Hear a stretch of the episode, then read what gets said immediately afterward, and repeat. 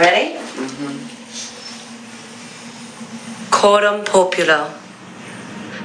Legum serve sumus ut libere se possumus. Videtes quantum scalas contra rem publicam.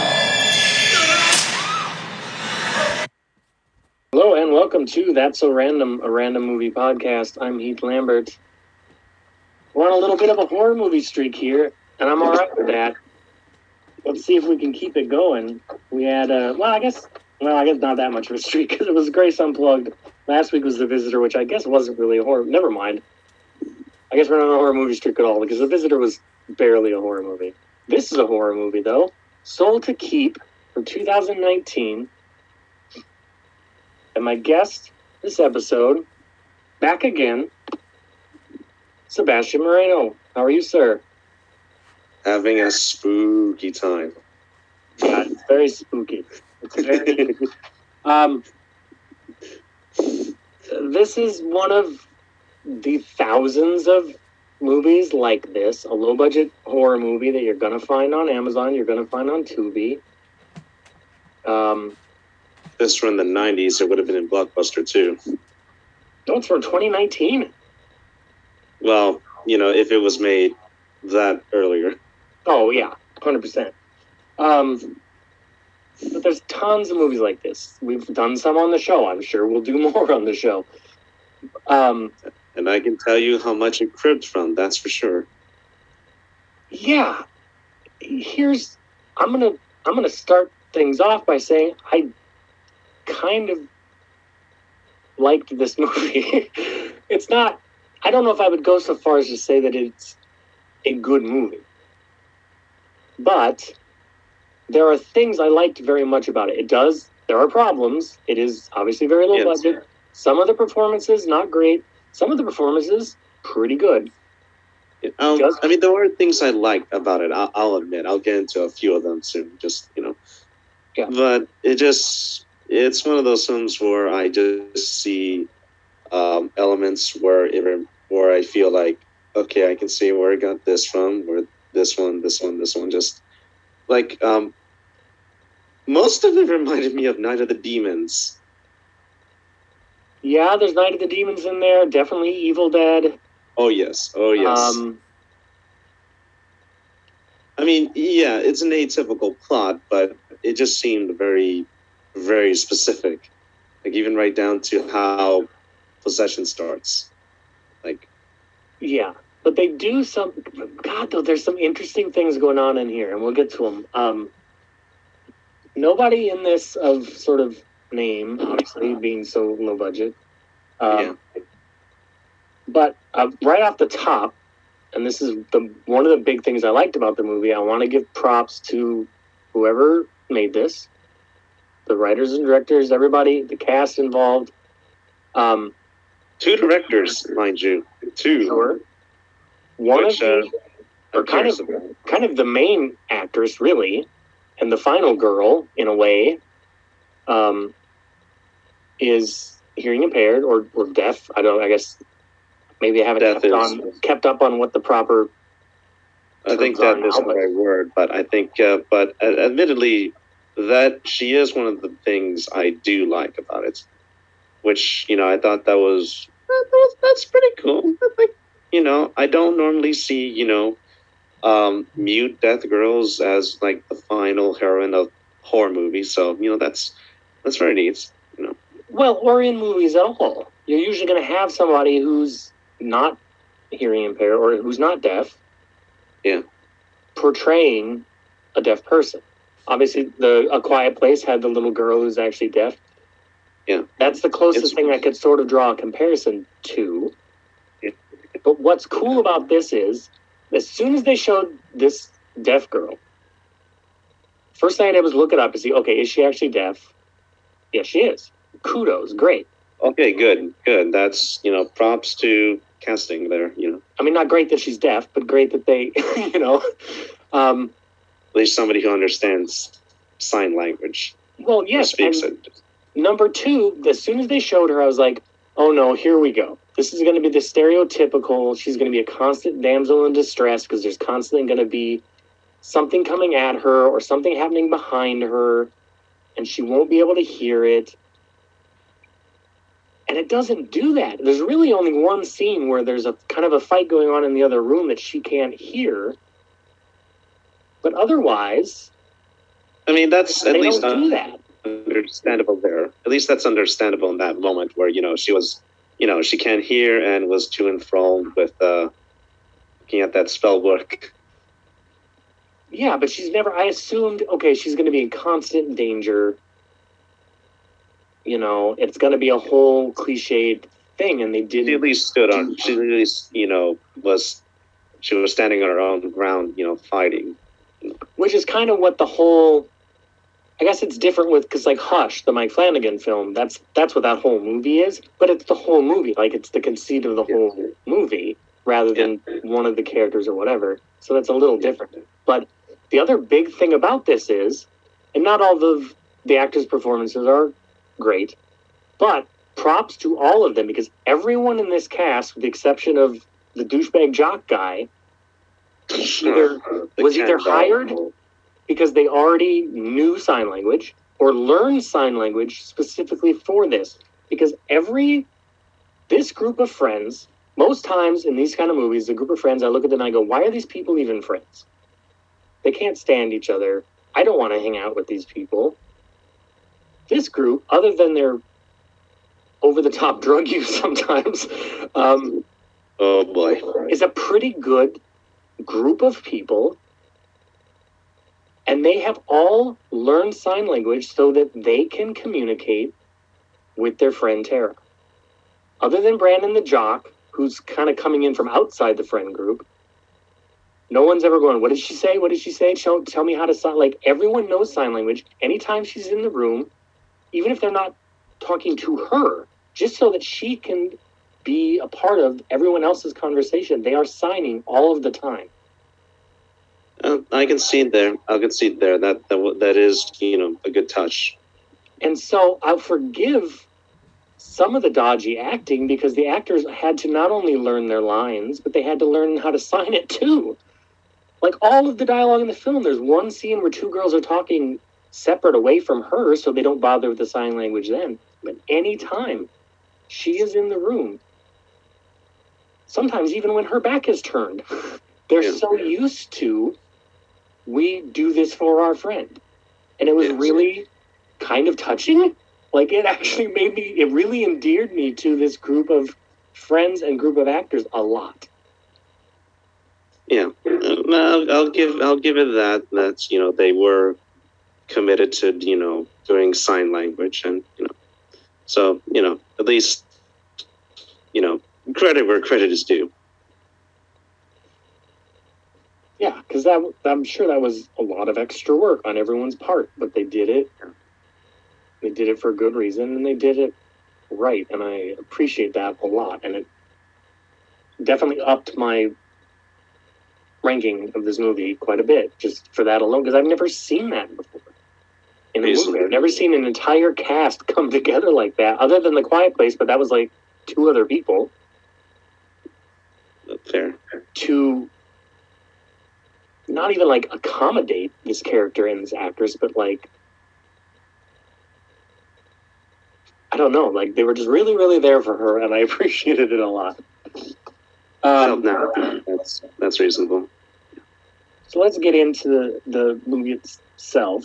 It Yeah. starts with a Shakespeare quote, which is, Is that- usually a bad Is sign. that, is that a real quote anyway? Like, yeah, I don't, I don't know what it's from. I'm a little rusty on my Shakespeare since college, but um, I don't know if they said what play it was from or not. But yeah, something about love is the only devil. I think they just found a Shakespeare. They wanted to look intellectually on top of things, so they oh Shakespeare quote will do it. So they found one that mentions the devil. trying to pull a Dream Warriors then with that uh, Edgar Allan Poe quote. Yeah, but that actually applies to that film. This one, Well, yes. Well, yes. well, maybe it kind of does once we learn everyone's motivations and stuff. Maybe I'm wrong. Maybe it was a genius move. But I just know anytime I'm watching a movie, especially when I know I'm about to watch a very low budget horror movie and you're busting out Shakespeare quotes, I'm immediately put on edge because you are shooting higher than maybe you should. Like be. trying too hard. Like trying too hard. so the first scene, there's two girls hiding in a closet, and outside of the closet, we hear a man being attacked and unearthly sort of growling and roars. Um, and that's it. And then we cut away from that. So one assumes that was either some sort of flashback that we will come back to, or a flash forward, which is what it is, that Yeah. we'll come back to. I don't feel like it was necessary. I guess they wanted to start the movie off kind of with a bang instead of people driving in a car. But I guess they just wanted to uh, basically just right off the bat show that this is going to be scary, spooky, whatnot. You know, just you know, just to get things going. yeah, and I can't fault them for that, I guess. But I just it's it's such a small scene in the actual movie. It's not like there's a prolonged scene of them hiding in the closet. Like it's it's 20 seconds of the movie and you've front loaded it with that. So Yeah. I guess I can see it both ways. Um then we have this opening credit sequence with these drawings. I have a few questions. which are that. hilarious. I have questions. So many questions. One, why is this implying the devil had something to do with John Wilkes Booth, Hitler, and the atomic bomb? Well, I think a better question is if Beelzebub, which is who this is, who we're dealing with this in this movie, one of the seven princes of hell, he was, according to these drawings, was there at the crucifixion. He was there for Hitler. He was hilariously there for Lincoln's assassination. The cartoon drawing of Lincoln being shot in the back of the head is so funny. Sorry. It's so out of place. Like Like, and the Salem witch trials and Hiroshima and World War II. And why would they imply Beelzebub had something to do with the rise of Nazis? Really? Really? Come well, on, let's say he's evil and he's been leading mankind astray forever. I mean, like, but my issue I mean, is like, if there's- that's the case and he's done all of these monumental things. Why is he fucking around with seven teenagers or college students at a cabin in the woods? like, don't you have better things to do? maybe maybe he's like Ryuk in Death Note, where he just did it because he's bored. Like, I did all this evil stuff. Um, um, fuck it, I'll go fuck with teenagers. Well, I mean, I guess the assumption is that is that he hasn't. I I would think if you're a prince of hell, you have access to Earth whenever you want. Clearly, he did all this historical stuff, but he's been locked away or whatever and hasn't been able to come to Earth or something. Because when he gets free to possess teenagers, well, we'll get to that. Because there's another thing I really, really liked, um, but we'll get to that. Um, and it also shows there's sort of like anatomical drawings of what how the possession works in this movie to sort of put that idea in our head so they don't have to explain it later. It says something Okay. about human host and it shows these bugs and then it shows like the black tongue thing going from one body to another. Very Jason Goes to Hell or The Hidden, which is kind of the movie that Jason Goes to Hell ripped off. I think it's The Hidden. Um, Let's just call it both ways. Or just toss in the Night of the Demons influence there. You know, since uh, mouth to mouth contact seems to be a, a thing with demonic possession in low budget horror films. Yeah. So credit sequences. Uh, it's still. The, I can't get over how funny that Lincoln assassination drawing is. Like that's I I call that pushing it. I call that pushing it. Just you know, or at It's least, or at least the Hitler thing would be pushing it. Yeah, Hitler's drawing pretty funny too. Um, so at this point in the movie, we've had the Shakespeare quote, an out of context flash forward, and now this kind of hilarious animated credit sequence. So at this point, I'm like, oh boy, Well, it's uh, buckle in because this is not looking great. But I it mean, gets- it's uh, credit to it. It's uh, it's certainly not boring. You know, no, not dull. It, it, it improves from here, luckily, rather than falling off a cliff like I was expecting. Um, so now we're in a carload of people driving. You have Josh. You have his girlfriend, Tara, who is the deaf girl. who's played by her. The actress's name is Sandra Mae Frank. I Um, can tell you, I, I can tell you, I don't know any of these actors. So you know, no, I'm looking it up. It looked like she was in another movie by these same filmmakers, and that's. I mean, in little stuff here and there, but nothing- yeah, you've never seen any of these people before, probably. I guess Uh, they must uh, like working with her, or she likes working with them. I don't know. Who they also mention at this point, I think it's a it's either here or coming up, but they and it's going to be very important. They mention that um, Tara the deaf girl has a photographic memory. Oh yeah, they they brought that up. Um, then there's also, and another cool thing they do is when she's signing, they put subtitles on the screen for us. Like her friends, obviously, all the, you know, but not, not everyone watching knows sign language, obviously, or sadly, whichever. Um, so they put subtitles up for what she's signing, which is cool.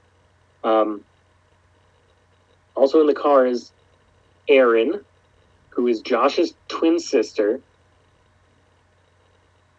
and Freddie, who's kind of the stoner, vlogger, annoying friend. Like he's the one person in the group. I'm like, why are they friends with him? like, Yeah, him I hated the most, and he looks like Mark Zuckerberg too. a bit. He does a bit, but he reminds me like he reminds me of uh, Fran. Uh, what's his name? I can't remember the actor's name. Franz Kans. That can't be it. From uh, Cabin in the Woods, his stoner character, the very shaggy, Uh, Shaggy and Scooby type character, like that, only really annoying instead of and a fun. bit douchey, and a bit douchey too. Don't forget. Yeah, a little bit. So yeah, so and so um, as of this scene, I'm immediately worried about how they're going to handle this girl's deafness, and they immediately step up to the plate and turn around my opinion, where I'm immediately like, Yeah. "Oh, hold on, they might be handling this in a in a good way." Um, I'm inclined to agree. You know, it's just it's still it's very very cool that all of these characters learned because I guess we don't know how long they've all been. We know that Grace and Erin have been friends since they were little kids. Sounds like they've all been friends For since probably grade school because they've all been to Pop Pop's farm before. I just accept it as that that they just been friends for a long while, and then you know they just eventually learned how to do the sign language. But that's my interpretation of it, at least. I think that's really cool. I think that's really cool. I don't know. Um, so they arrive at yes, Pop Pop's farm. It's Josh and Erin's grandfather, who's passed away, gave the land and the farm to Josh and Erin's parents.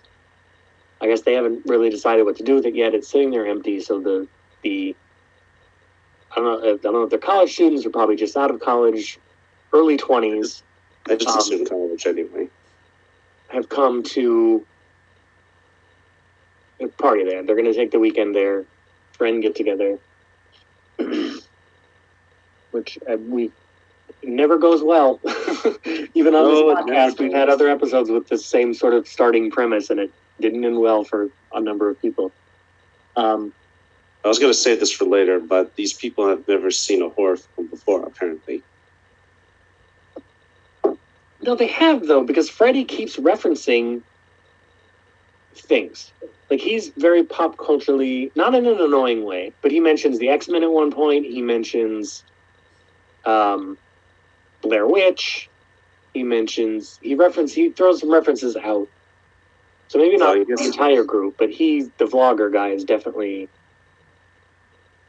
The Freddy Zone. yeah Give me the a- Freddy zone. Give me a break. Um, so they arrive at the house. They meet up with the other car of their friends, which is Grace, who's like the token goth girl. Who, yeah, and she's going out with someone. I don't know if they're just now meeting him for the first time, or maybe they've met him before, but they don't really know him very well. Brandon, who is very much not her type. very much not any of their types. He's very much the sort of muscly, meat-headed jock who's brought his barbells to work out with over the weekend. You kind of gave me douchebag vibes too there. So And so everybody's kind of like, what? Hey, why is she with him? Why did she bring him here? But that's a good question. Why? but they're also but they're like, hey man, you know, I guess he's part of the group now. Like we gotta, we're not gonna bust this guy's balls too much just because we, you know, it's Grace's decision, and Grace is our friend, so that's Well, more land to the slaughter then. yeah. And there's also Kimberly and um, Toby, who is a DJ and roving pharmacist, apparently, because he has a bag full of uh, weed and pills and mushrooms and The whole shebang, basically. well, at one point, considering, and it's an important pop, plot point, at one point, he apparently carries around needles and a spoon too. So I don't know if he's also carrying heroin. I'm assuming he's carrying heroin around as well, or meth or Well- something that you would have to, That's the impression I get from it anyway. which is uh, that's not great. that Yeah. that went from like, oh, we're having a fun drug weekend to, ooh, dude, like, and maybe it's just that's, but that's could be his personal stash. Yeah. You know, I don't think that he was sharing heroin with everybody, but Well, but if they were, they would have been all, well, you'd even be more fucked without the devil stuff. so yeah, it's it's Erin and Josh's grandpa's old farmhouse. He, they assume drowned. They, his body was never found, but he just disappeared. So they assume that he had gone down to the lake and slipped in and drowned, and his body's at the bottom of the lake or something. Um, not too many more questions asked about it, but I guess Uh, so. You know, just he's old and I don't know, just croaked one day. So they kind of set, but they never found the yeah, they never found the body. So they're kind of set it. They set up that early, which will pay off slightly later. Yeah, but it, and it's already putting in your in your head of like, okay, is this place haunted? Grandpa's ghost or something, you know, or what Yeah. really happened to Grandpa, which will be important later. oh yeah. So they're walking around. They're walking around in the farmhouse. There's a conversation about why the base, the door to the basement is locked, so that you can't go down in the basement. And it's explained that when Erin was eight years old, she got locked in there. Like she got up in the middle of the night and went down to the basement for some reason. And basement is generous. This is like a large cellar because like the walls are like stone, and it's like a dirt floor. Well, maybe it's a cement floor in parts and dirt in others, but it's not like a furnished basement. It's like very much like a cellar. Um, And that's the first thing from Evil Dead they ripped off. a little bit. Um, but yeah, when Erin was eight, she got locked in there overnight, and like uh, obviously freaked out. Um, and so since then, they've kept it locked so that I guess children won't wander down there. Not that there's been children there, small children there, in a number of years, but um, they kind of get into partying right away. They're playing some drinking game that I do not understand. I don't know if this is a real game or if they made it up for this movie, but it's called Thumper. And they're patting themselves on the legs, and you have to do something at the right time or not do something. And if you mess it up, you have to drink. I don't. It didn't make any a lick of sense to me. I assume this was made up. I I thought so. I've never seen anything like it, so I assume so too. But maybe it's a new thing. My my hard party and drinking days are a, a decade behind me, so maybe it's a new thing. I don't know. Um, yeah, so they're all drinking. It's nothing too crazy. Kimberly goes to the kitchen to get more beer and starts hearing whispering children and children's toys and spooky shit like that. And here's where, as I've mentioned a number of times on this podcast, I always have subtitles on when I watch things. Not because I have a problem hearing, but just because Because you might have missed it. Right. But sometimes it gives things away. For instance, the subtitle, when you hear the children's voices, says young Erin, colon, and then whatever she's whispering. So it, the subtitles are sort of spoiling something. The, the voices she's hearing is Erin when she was a little girl. Ooh. Oh, Which doesn't, I mean, it doesn't affect it too much, but it's an interesting. I don't. I mean, maybe when you're doing subtitles, don't put that. I don't know. Just say children's voices or something. Like I don't know why you have to put. or just the little girl's voice. You know, could have Yeah. just said that. But anyway, that's, I brought that on myself with subtitles, so I can't fault them for that. I guess. Um, Kimberly, we should mention is the is is a woman of color, which is Basically, the token black girl.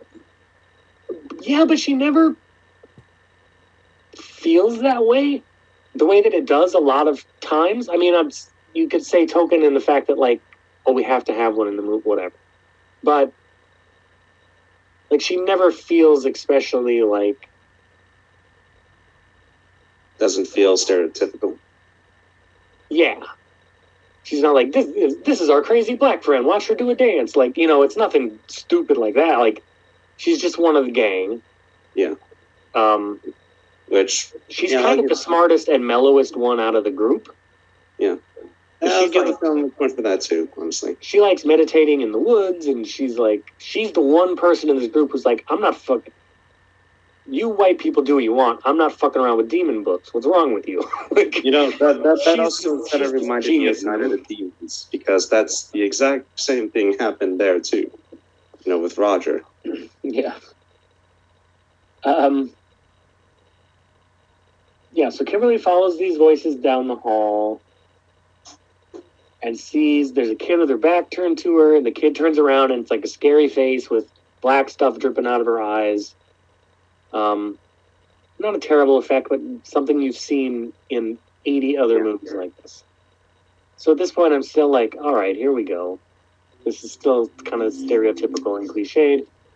Um Yeah. but then she's but then like that she's back in the kitchen as if nothing happened. So you're like okay so did she imagine it or it did that even happen? I don't we don't know. Yeah, um I'm just as lost there.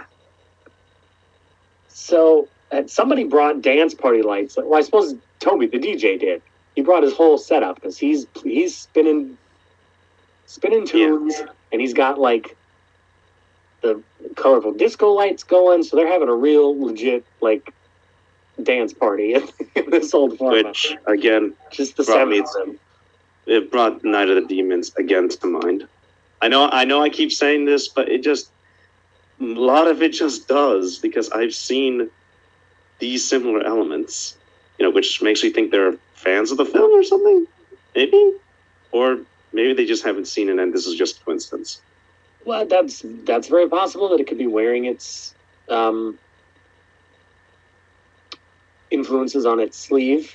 Yeah, Or it also could just be that because there are 80,000 movies like With this, this this budget, of this caliber, you know, that nothing's original anymore. you know, like, yeah, um, fair, fair. who, who knows? I have to think it's some- they've at the very least seen Evil Dead, so they know that they're cribbing from that. Well, well, yeah, because who, who hasn't seen Evil Dead anyway? Um, at another cool moment, they have brought a balloon. They have blown up a balloon so that Tara can feel the vibrations of the music that she can't hear. So while everyone's dancing, they can hear the music. She can still dance because she's holding this balloon, and the vibration from like the subwoofer and just the sound in the room is making the. She can feel the vibrations in the balloon, and so it's something. It's giving her some sort of sense of rhythm. That's a nice touch. I've never seen anything like that before. That, that's a nice touch. I never thought of it.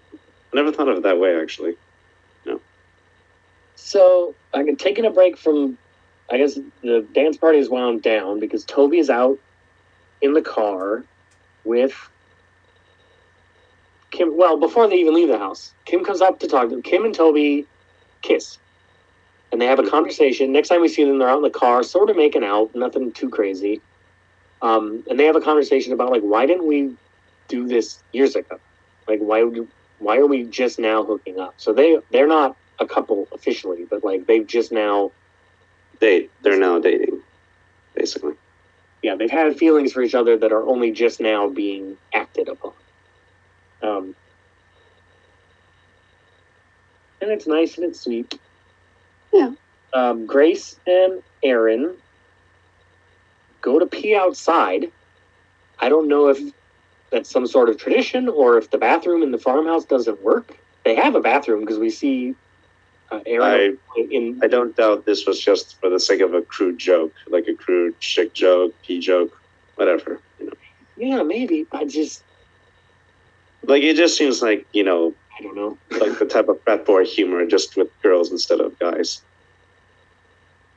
Yeah, kind of. And I suppose I maybe and maybe girls do that. I don't know. I don't follow girls around when they go to the bathroom, but I mean we know the old cliche of girls going to the bathroom together, but I just don't know if if legitimately the bathroom in the farmhouse does not work, uh, like the water's turned off, I never did say. or if it's just that like fuck it, we want to go pee outside because we're at the farm. I don't know, but they're doing that. Um, and then they go to explore. Sort of, there's like a decrepit, sort of tumbling down barn off to the side of the yard from the farmhouse. Um, and they have a conversation about Erin, a very sexually tense. There's a lot of sexual tension in the air, which will pay off later. But for now, you're just kind of like, hmm, interesting. Um, Grace and Erin are having a conversation about why why are you with Brandon? Erin's asking Grace, like, he is not your kind of guy. Like, I don't understand. Like, good for you. And Grace explains that, like, I don't know, he just I, he likes me and I like him and he treats me well and like I know I know he's not my usual type, but he you know, she has a, a good explanation for why she's you know, it started as a one night stand and then it kind of turned into a I think she's a, a 102 night stand or something like that, you know. Mm. So she has her reasons. It's you know. So they've they've been together for a little while, but Erin just doesn't get it. And there's a very they're kind of stroking each other's hair and they're very close facially. Um This has me thinking they were originally supposed to be gay, or whatever reason. It'll turn out. I mean, spoiler alert. To jump ahead, it's going to turn out that everything that happens in this movie happens because Erin is madly in love with Grace and has been since they were kids. So, looking back on it, this scene, the sexual tension in this scene makes a lot of sense. I mean, I, my assumption is it was never acted on before, but like you're sitting there going, "Are they about to kiss?" they don't, but it feels like there's a kiss coming. So there's a lot of pheromones in the air in this barn. Um, Yeah. It's also in, during this scene that Grace describes herself as a dark, because Erin says, "Oh, it's you know you're our Wiccan girl," and Grace corrects her and says "dark Wiccan," which, let me tell you, as someone who was Wiccan many many years ago for a time, is not a thing. Dark Wiccan is some Hollywood made up bullshit. I figured that really. no self-respecting Wiccan would call themselves a dark Wiccan. It's ludicrous. oh no. It's Oh, a little silly, but anyway. Um. So now we're back in the house. Erin's hearing whispers now. She's seeing shadows moving. There's a crucifix rattling on the wall. Um, and she's just about to go maybe open that basement door because that seems to be where the whispering and things have led her. Um, and then the power goes out. So they're guessing they blew a fuse. Why it didn't happen earlier when they set up the party lights and stuff, but they think they've blown a fuse, so they need to go down to the basement, which is still locked. There's some question of where is the key to the basement door. Um, Josh and Erin know that it is in. There's like a uh, a deep freeze, the freezer. You know, uh, like not the freezer that goes above your fridge, but like a big freezer that people store meat in and stuff. And the key's hidden in there. Um, not sure why anyone would want to do that, but Well, it beats the key outside the house or under a rock outside. I don't know. I suppose. in the house, and it probably was also because they wanted to keep it away from kids when they were little. I suppose that's fair. Yeah. I, I, I don't know. And it was sort of, and also because they're setting, kind of sort of setting up a little reveal later on involving the freezer. So they're just putting it in our heads that this freezer is there. Josh reaches in, gets the basement key out of it. Um, they open the basement up. They all start going down there. They're commenting on how it, it stinks. Like there's just a stink wafting up as they go down the stairs to this cellar. And in a, in a side room off of the main room, where he's yeah he's gone down to turn the breakers back on, and in a side room there is. Uh, it's certainly not the red well from uh, the Amityville Horror. No, but it is a a triangle made of blood on the floor, not like a full crucifix, just a triangle or crucifix. I mean, um, pent- pentagram. Pentagram. Um, yeah, just triangle. There's like a bowl with some sort of disgusting meat sacrifice in it in the center, um, and some stuff drawn on the floor in blood, and there's some animal parts and fur around, so they're all very disgusted. And there's also a little, um, not pedestal, like a pulpit, like a little, yeah, like a pedestal little pulpit that has this book on it, which Grace immediately know because she's a dark Wiccan. And they don't find this suspicious. Just say Satanist. It's not the same thing, but what you're talking about is is Satanism. I guess nobody could tell the difference. Because Wiccans don't believe in Beelzebub or the devil to start with. So, you know, like it's not the I same. just assu- I just assume the writers and directors just did not could not tell the difference somehow. or they took some shortcuts or something. But Uh, I, I'm guessing that too, since uh, it, it just seems like they just wanted to uh, use familiar words. I guess. words like grimoire, which Grace recognizes this leather-bound book. I mean, it's not it's not the Necronomicon TM, but it's pretty close. um, Might as well be. Might as well be, since this is um, exactly how Evil Dead and Night of the Demons uh, got their uh, weird shit happening started. but she, Grace, immediately knows what it is. There's stuff in Latin in there, which she can read.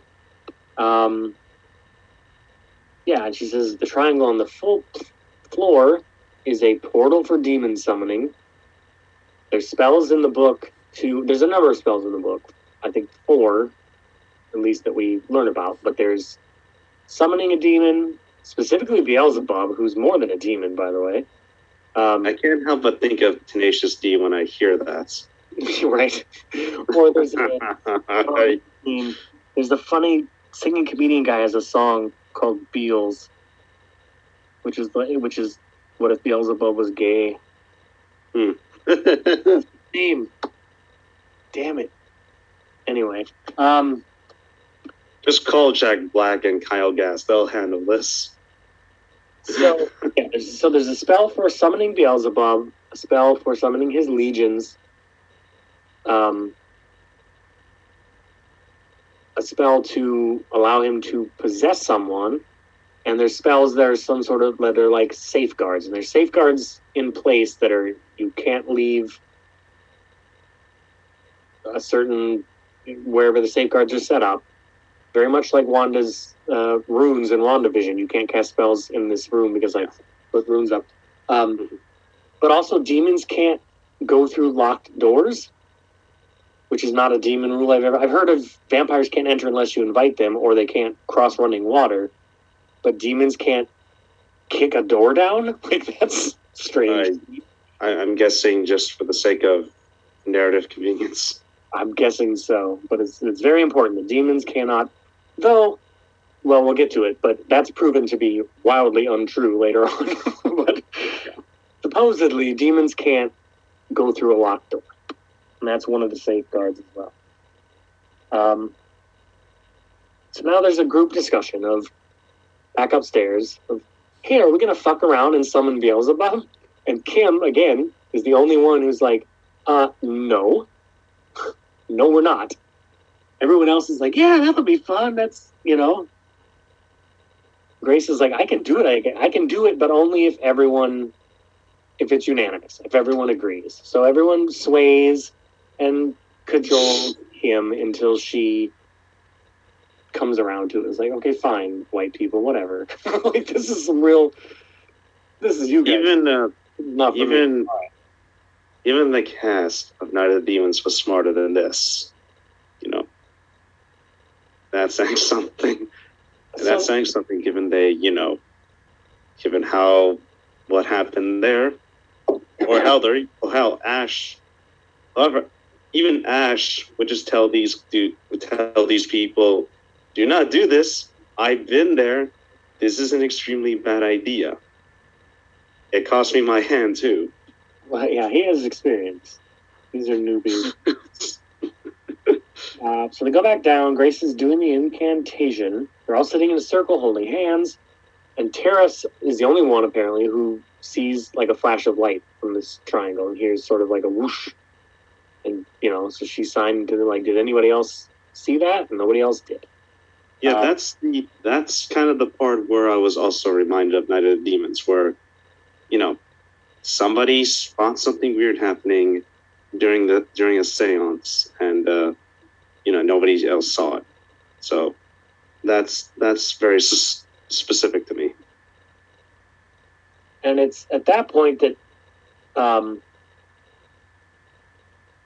Tara asks Grace, "Is there a, a reversal spell?"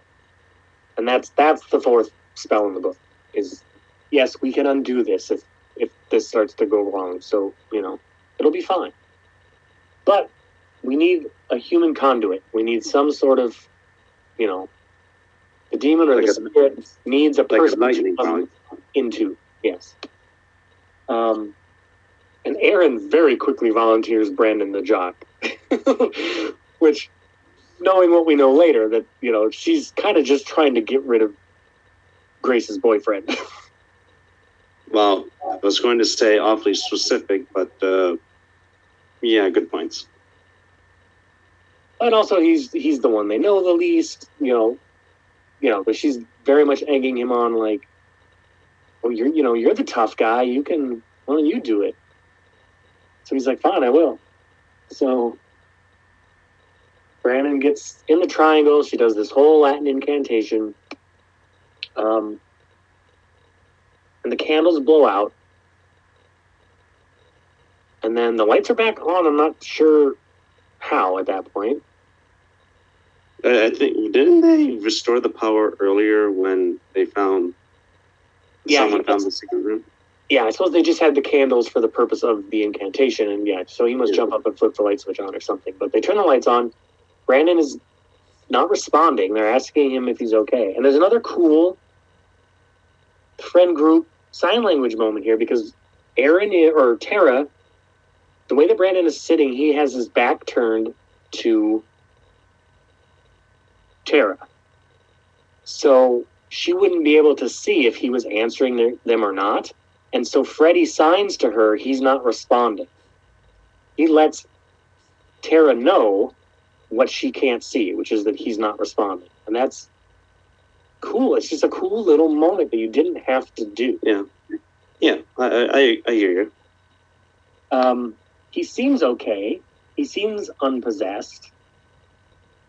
Um, Bit shaken up, maybe. yeah, or maybe he was, he doesn't say this, but maybe he was like messing with them to freak them out. Wouldn't put it past he's, him. he's a little out of it, but he doesn't seem possessed per se. So they give up. They think the ritual is a bust. Um, and everybody, Yeah, right. everybody goes back upstairs, but Grace decides, for dumb mistake is going to set off the chain of events. Um, Uh, or dumb decision rather. Yes. she decides she's going to finish the incantation while she is standing in the triangle. And nobody sees it. Well, I guess Erin kind of peeks her head back down and is like, Grace, what are you doing? but otherwise nobody sees that she has done this. Um, and she shouldn't have. It's bad news. Oh, So we're back to everybody getting wasted on. Well, everybody's getting wasted on shrooms. Apparently, they say. So they have the disco, the lights back on, and everybody's just kind of around, sitting around the living room, being real mellow on some mushroom. uh, Um, pity Amelia Kincaid doesn't show up to dance. And I can't Grace resist. starts- Sorry. Grace starts freaking out. She's kind of like spinning in a circle and staring like she doesn't know where she is or what's going on. Um, but of course, what's actually happening, and it's kind of a cool way to show it, is that she's now been possessed by Beelzebub. This is the first time Beelzebub has been in a human body in who knows how long. He doesn't know what he's looking at. He's in a room with crazy lights and loud music in a new in a body he's never been in before. Back on like it's that sensation that he like. That's it's not Grace spinning around in confusion. It's him because he's like, where the fuck am I now? like What year is this, this? is in nineteen Is this five or wherever I was last time. Is this I was just with 1991? Hitler. What's happening? So He's probably thinking, how long here's did I sleep? That. but his first thought seems to be, and here's another thing that I think is really cool in this movie that you don't see in enough movies. When someone is possessed by a demon, what are demons all about? What would a prince of hell be about? Would they instantly be, I need to kill everyone in this house? No. They're about the pleasures of the flesh. That's their whole thing. And so the first thing Beelzebub and Grace's body does is go to the kitchen and start mowing down on snacks. Okay, that what I are these donuts? I What are these chips? That I Like I got a eating chuckle out of me. guzzling whiskey and then guzzling milk. But like the idea Well, that a demon uh, would immediately, I've just arrived. Well, I've returned to Earth. I must slaughter everyone I see. No, And he they wants would to want to be like, yeah. It's been forever since I tasted something. It's been forever Although since apparently I it's drank. too much, given. Though apparently it's all too much, given uh, he later throws up on the toilet. But that's because her that's her body reacting. Which is another cool thing. Because you could have had her going crazy and having no you know, her eating all this stuff and drinking all this stuff and having it not having any effect. But it's still a human body you're in, and her stomach cannot handle the liter of alcohol and the gallon of milk you just chugged mixing together in your stomach with donuts and chips. Because yeah, True. she has to run and puke in the toilet. But she even kind of likes that. She looks up and kind of licks her lips like, hmm, that's new. What an experience that was. It's a cool idea. It's a cool idea that a demon would be like, before I get down to fucking with these people, I want to feel things again. You know, I want to taste things, including and yet he'll and yet he'll never know the pleasure of eating pizza.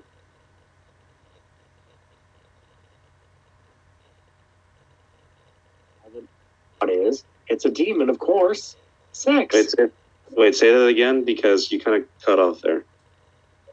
Oh, sorry. Um, the next thing misses out on pizza, but the next thought after food and alcohol is sex. Demons be True. all about having sex. That this is great. Yeah. Not only that, this might be the first time he's been in a female body. So what is this going to be like? I got to get on top of this. That makes sense. It's a good motivation for a demon to have in its first hour on Earth, and I like it a lot. You know, give it this. Uh, at least the filmmakers resisted trying to rip off The Exorcist. You know, because you know they could have done a similar Vogue projectile thing, but they restrained themselves. So you know, hey, so points there. You know, resisting that, Yeah, they don't get into that. resisting the obvious idea. I mean, just resisting yeah, iconography. Yeah, they don't get too much into these possessed people can do things ordinary people can't do, except for the floating upside down thing that comes in later, which is a little, a little much, a little weird. But so Pushing it, maybe. yeah, right, after, right after she pukes, Grace goes and grabs Brandon, hauls him into the the other room to have sex with him, but because he's drunk and high and stoned, he passes out halfway through. Grace is well, Grace slash Beelzebub is very frustrated, goes in the bathroom and rubs one out. And she goes for Freddy. No, hang on. Yeah, that's the third thing. So she says, well, it says nothing, but okay, that that guy didn't satisfy me. He didn't get the job done. I'm gonna make this happen. So she goes in the other room and is given Freddy the fuck eyes from across the room. Freddy, who I think at this point, at some point in the movie, has mentioned that like, oh, he's always had the hots for Grace. She would never look at him, and why is she with that bonehead Brandon guy? Um, so it doesn't take much encouragement to lull, lure him into another bed, a different bedroom. Um, and kind of He must be really be grateful that Freddy Freddy. he, he puts up a little bit of a fight, like, because they're kind of making out, and she's on top of him, you know, and he's like, wait, wait, wait, wait, I can't, like, you have a boyfriend. And then she takes her shirt, she still has her bra on, but she takes her shirt off, and he's like, oh, no, never mind. Like, he tried, I guess. Like, he's a weak man. So Yeah. they have sex, but loser that Freddy is, he lasts about eight seconds. So she's still Grace slash Beelzebub is still not satisfied and goes in the bathroom and just takes care of it herself. And rubs one out, and that's uh, that is so awesome that this demon is like, "Fuck, why can I not come? like, this shouldn't be this hard." I guess he has. I was in ancient world. Those people knew how to come.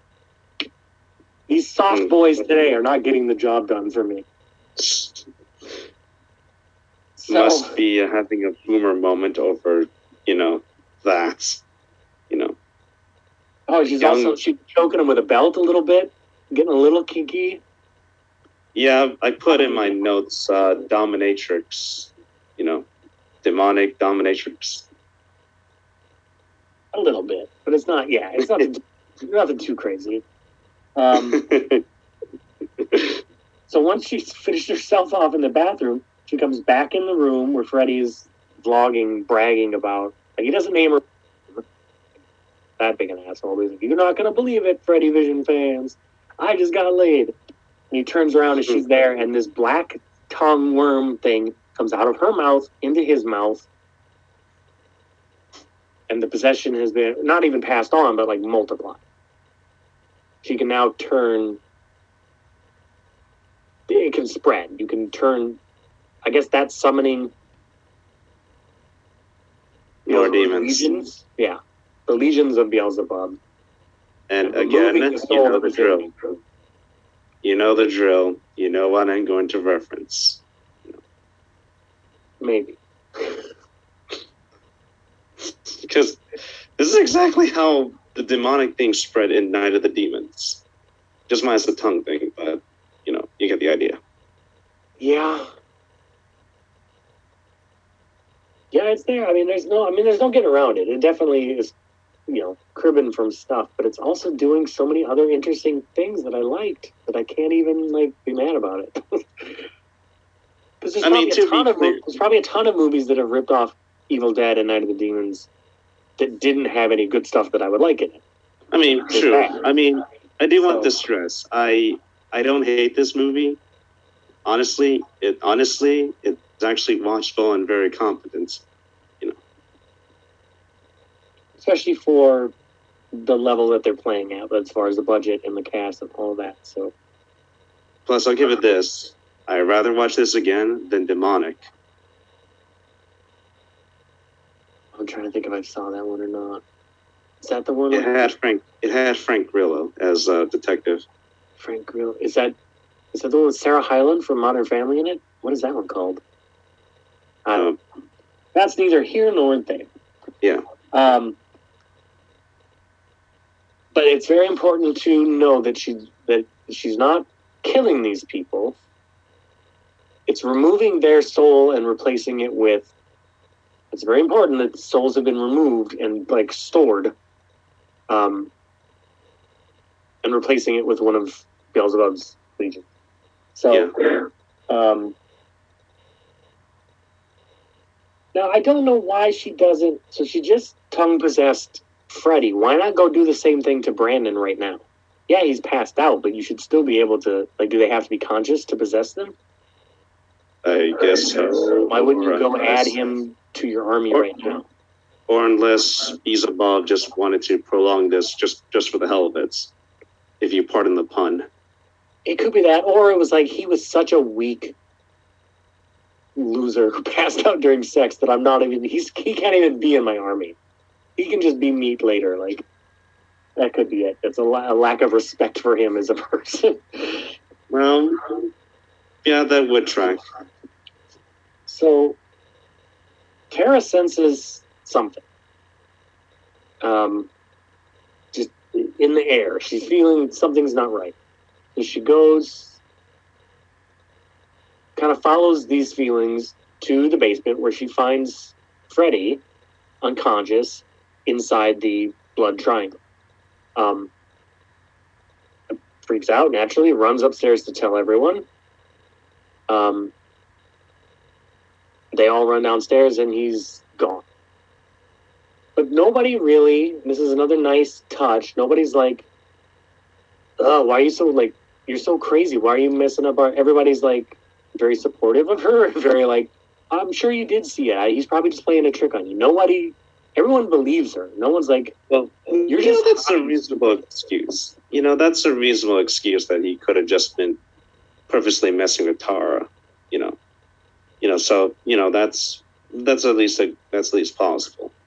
yeah, I'm just glad nobody was discounting her out of hand and saying like, you know, oh, you're ruining a good time. Why you, you know, you're seeing things, you're being crazy. You know, everybody's like, okay, you saw it, we believe you. but they also know, like, they know her. Know she's not going to make up something like that. So, Yeah, yeah. Um, it's now daylight. Daylight has come. Assuming presumably everyone, everyone else. is- surprised. Go ahead. Sorry, go on. No, go ahead. I was going to say that I'm surprised this takes place over two days because I kind of expected this to be a one night kind of thing. Not because of what it's cribbing from, just you know, I I usually just expect these movies to go on to have the entire plot happen in just one night. You know, Yeah, kind of the inciting incident is kind of in the middle of the night, and then it really doesn't kick off the action, so to speak. It's pretty much all contained within the next day. Um, and So it's daylight now. Presumably everybody is asleep in the house, um, except for pos- uh, possessed Grace and possessed Freddy, who have gone out in the woods to fuck. Because I again, guess, uh, demons well, I probably have better guess things uh, to do, but they're like, this feels good. I haven't done this in forever. Let's do that again. like, well, if uh, I guess uh, if they wanted to try again, then well, I guess demon sex is better than just demon and human sex. it seems to be because they are growling. Their eyes have turned white. It looks very. Uh, I wouldn't. I, I wouldn't say aggressive, but it's Just rough. they're having they're having a good time. Let's say that. And it's no, there's no there's no nudity involved. Everything's pretty you know above board. It's not too Which I'm surprised. or anything, um, which is a, is a nice surprise. Um, yeah, just the idea that like, okay, now that you're not um, this mere human Freddy, now that you you know are one of my legions, you can keep up with me. Before we get down to the business of rubbing out this house full of our friends, let's go bang one out in the woods. Like that's just that's that's a fun idea to me priorities these demons have, and I like it. So, Josh is in the kitchen uh, making coffee or something, And Grace comes in, comes in behind him, and like puts her arms around him and is like nuzzling at his neck. And he assumes that it's Tara. But when he turns around, it's Grace. And good boyfriend that he is is immediately like, "What the fuck are you doing? That's not cool." And it gets even less cool because then Grace starts mocking Tara's deafness. She's like, "Oh, I'm sorry. I just thought maybe you'd want to be with a girl that you could could like hear your moans," which is so fucking. But also immediately tells them something is wrong with Grace because Grace is not an asshole like that. like, what is going on? But Tara walks in just in time to see it happening, and Josh has to kind of, you know, talk his way out of like, okay, it's not what it looked. You didn't see what you thought you like. You saw it, but I have to give it credit there that Tara does trust her boyfriend since, you know, usually, sometimes, usually, you'll just, the girlfriend would just be unreasonable in these kind of things. And, uh, you yeah, and it's another example of this being a group of good people who are good friends because yeah, there's a trust there because yeah, obviously she's like, what did I just walk in on? Grace kind of runs out of the room, but Tara doesn't chase her down and start hitting her or start, you know. Josh goes to Tara and is like, you know, I didn't do anything. She did that. I don't know what's going on. And they immediately follow Grace into the next room to confront her, like, hey, what the fuck was that about? Why are you doing that? Um, and Grace gets or Beelzebub gets, you know, we'll just call her B for short, just to, GB, sure, GB, Grace slash Beelzebub, um, is then apologetic, like, oh, I'm sorry, I was just playing around with Josh, and you weren't supposed to see that. I'm sorry, I didn't mean to make you feel bad. So, selling it, trying to, you know, like, oh shit, I almost blew my cover there for a second. Let's rein this back in. do you Um, think he would there with if this wasn't his first time? So, well, no, not really, because then she immediately starts. She kind of, she sort of apologizes to Tara, but it's kind of mocking still, and then she starts abusing Brandon, and I, I wouldn't have reason to feel bad for Brandon because he's such a like meathead jock. Me neither.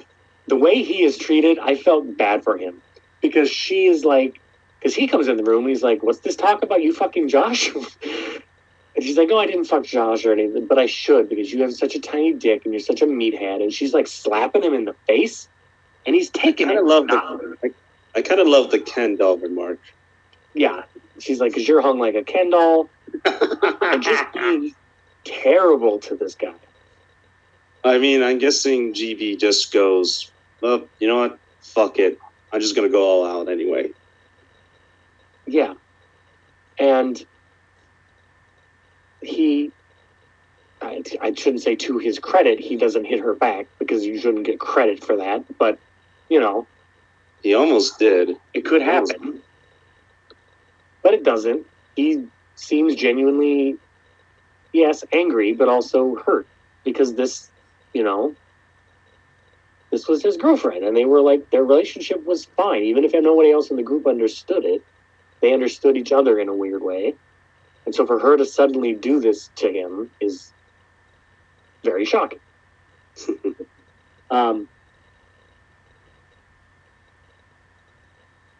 we cut to yeah here's where kimberly's out in the woods meditating and Freddy is hanging in midair upside down in front of her like face to face How'd they do that effect anyway?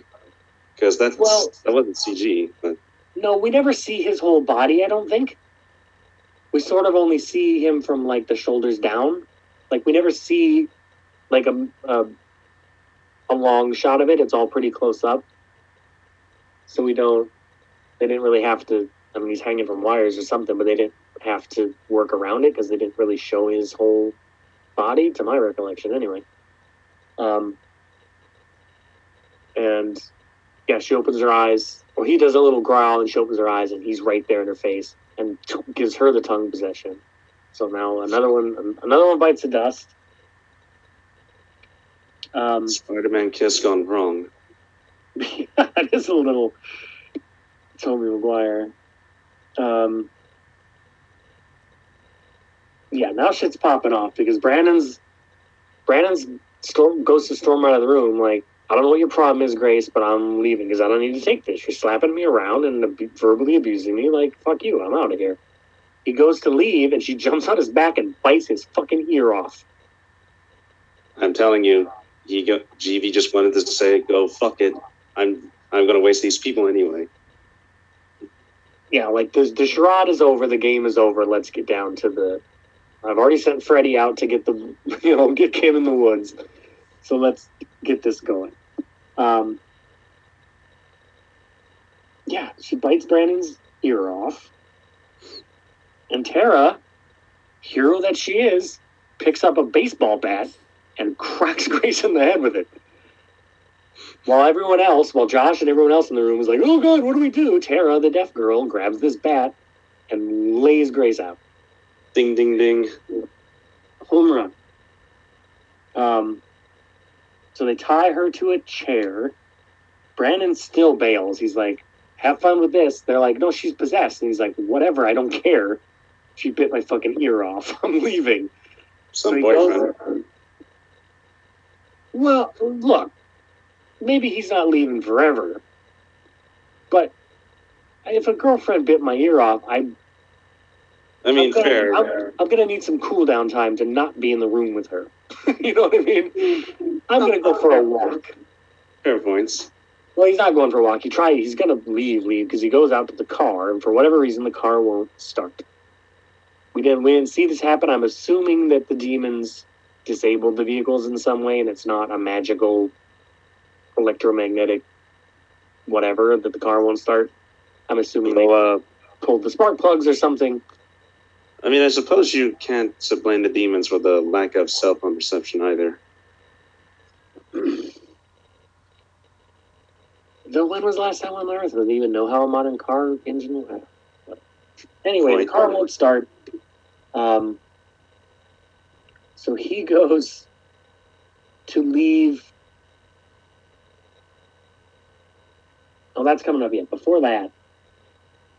So Erin's Erin's got the grimoire now. She's gonna read the banish spell to try to get this demon out of Grace so they can get their friend back because they they're convinced like they smartly know and it's to their credit as characters that that is what has happened. We don't spend half an hour we don't waste half an hour of the movie of them running around what's going on? I don't know what's going on. Is she did she take too many drugs?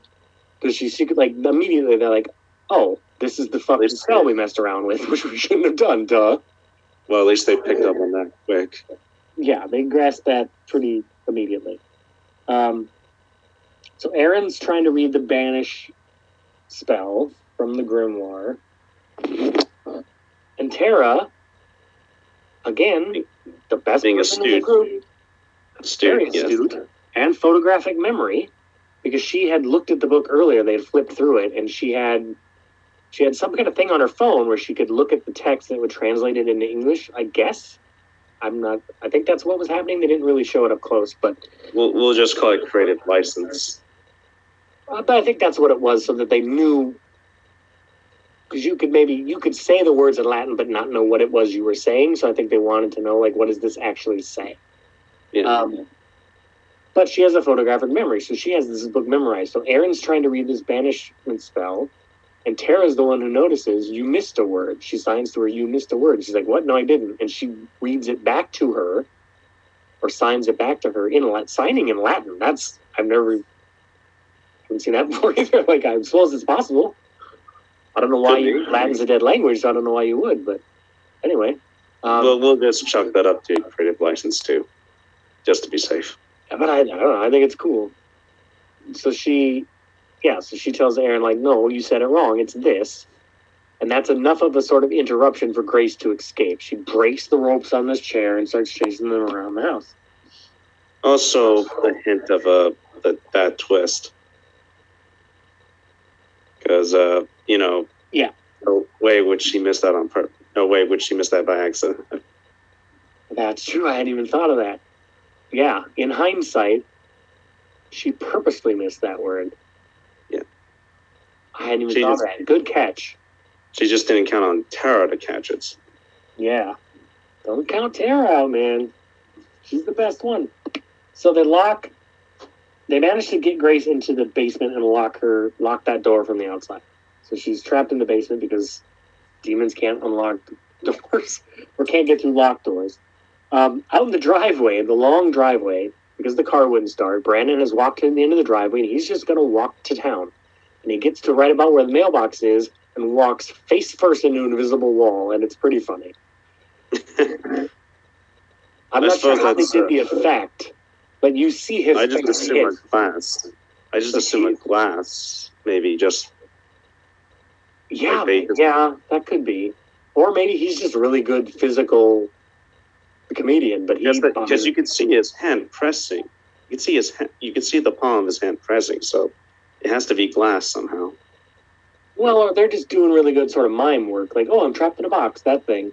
But yeah, his Oh, he bounces his face off, or at least pretends to. This invisible force field that's blocking the end of the driveway. Um, Should I should I count that as riffing from neither Demons, or because it kind of did the same thing just without the invisible stuff, just uh, no doors or just one long brick wall. Yeah, well, I mean, I suppose any movie like this, there has to be something to keep them there, or like whatever that Dead 2. mechanism is. or or like in Evil Dead Two, where the the, the bridge was destroyed. Or yeah, Cabin in the Woods has the same thing, yeah. But yeah, that's right. Yeah, so that's this- right. That movie great- had a shield. Yeah. Chris Hemsworth just crashes into that force, and it has a force field. Um, yeah, so he tries. He had he took the baseball bat with him, which is kind of an asshole move. Like, should have left them. You're leaving. Leave them the protection of the baseball bat. But he tries to beat on the baseball bat or beat on the force field with the baseball bat, and the bat goes right through, but his hand doesn't. So now he has thrown the baseball bat to the other side of the force field, and he can't get it, which is kind of funny too. That's a very dumb move to do. Well, I don't think he. I mean, he's not the smartest one in the group, but I could see not expecting that to happen. But it's a fun. It's a fun way to remove the baseball bat from the equation. Like now, you don't have that in the movie anymore Yeah. as a weapon. So that's I like that. Um, so Grace is yeah, Grace has run away, or no, Grace is locked in the basement. She's doing some sort of a spell or something to herself, which is, and you see sort of the, don't know if it's spirit cam or what, but sort of the point of view of something sort of flying through the air um, to show. Basically, she's summoning Freddy, who has dragged Kimberly's. We don't know if she's dead or not, but she has dragged Kimberly's body out to the barn. Um, there does seem to be a real variance in how long possession takes or what form it, because she did the tongue thing to Freddy and he was possessed instantly. Freddy did the tongue thing to Kimberly, but she's just unconscious for the rest of the movie. So I don't know Not sure how works. that kind of seems inconsistent. a bit. But uh, so Grace has basically summoned Freddy and showed him where, like, oh, Brandon's at the edge of the driveway. Go get him. Um, which he does. Gets um. Does he choke him first? Well, Brandon looks like he's gonna fight him, but then he just gets the he gets the possession tongue, and then he drags Brandon's body out to the barn where Kimberly's is. So now we're two down. Um, there's a nice Yeah, Brandon got the tongue. Yeah, Brandon got the tongue thing. Now I remember. Yeah. Um, there's a nice little scene here where they're sitting around and they're trying to. Grace is locked in the basement. They're trying to decide what do we do. Do we just leave? We can't kill her as our friend, but we can't. How are we going to subdue her?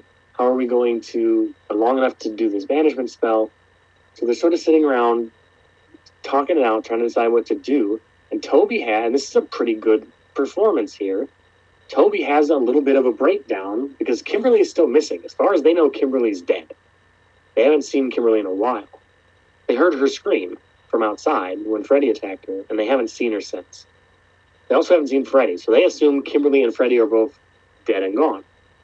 And Toby is very tearfully telling a story, and it's again, it's a pretty good performance um, about how, like, all through grade school, Toby would was tease Kimberly to like try to get her attention, and she never gave him any attention. She never, you know, gave him that, and it was always his, you know, it was his way of saying "I love you," and we've like we've finally gotten past that. We're grown ups now. I finally get to be with her, and she's fucking gone, and he's crying about it, and it's like it's a nice little moment Yeah. in the middle of this like gory sort of not super gory, but um, but like a real character moment because we hadn't had we hadn't gotten much from Toby so far other than he's a DJ and he likes Kimberly.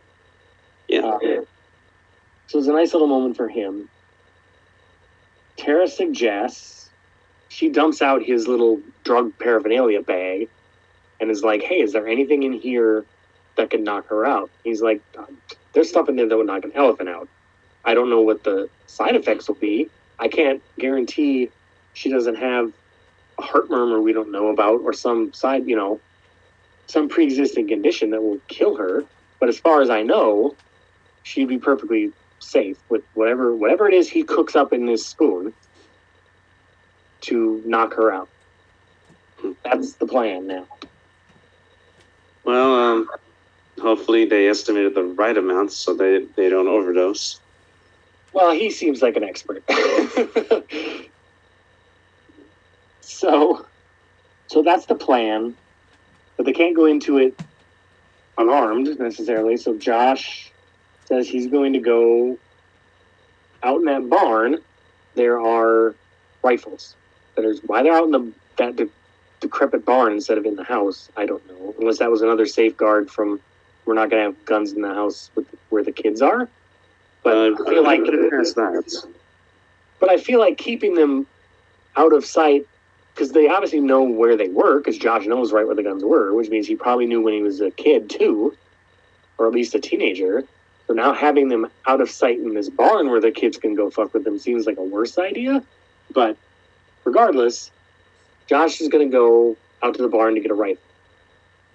And Erin follows him outside to argue with him and say, Look, you're not, don't bother getting a gun because you're not going to kill Grace. Like, that's still our Grace. She's still our friend. We will figure this out. He's like, I get that. But if it's her standing over my sister or my girlfriend, she's going to die. That's just like, I'm not sacrificing either of you for her. She's my friend, but we're in over our heads here. We need a backup plan in case this drug doesn't work and the incantation doesn't work. I might have to shoot her. So I'm going to go get this rifle. Uh, I'll say that's pretty reasonable. It's, you know, kind of an all else, if all else fails kind of thing. Yeah, and it's another point for the movie to me that other than Grace stupidly doing this incantation on herself, the characters mostly make pretty smart decisions. You know, they're not getting killed off because they're doing dumb things. Once the initial dumb thing happens, you know, one one person decides I'm I'm leaving, which is a smart move. One person Yeah. decides you know, figuring out that we should drug her. That's a, that's a smart call. I should go get a rifle just in case. That's a smart call. So they're not doing the typical dumb teens in a horror movie decisions. Yeah. I like that too. Um,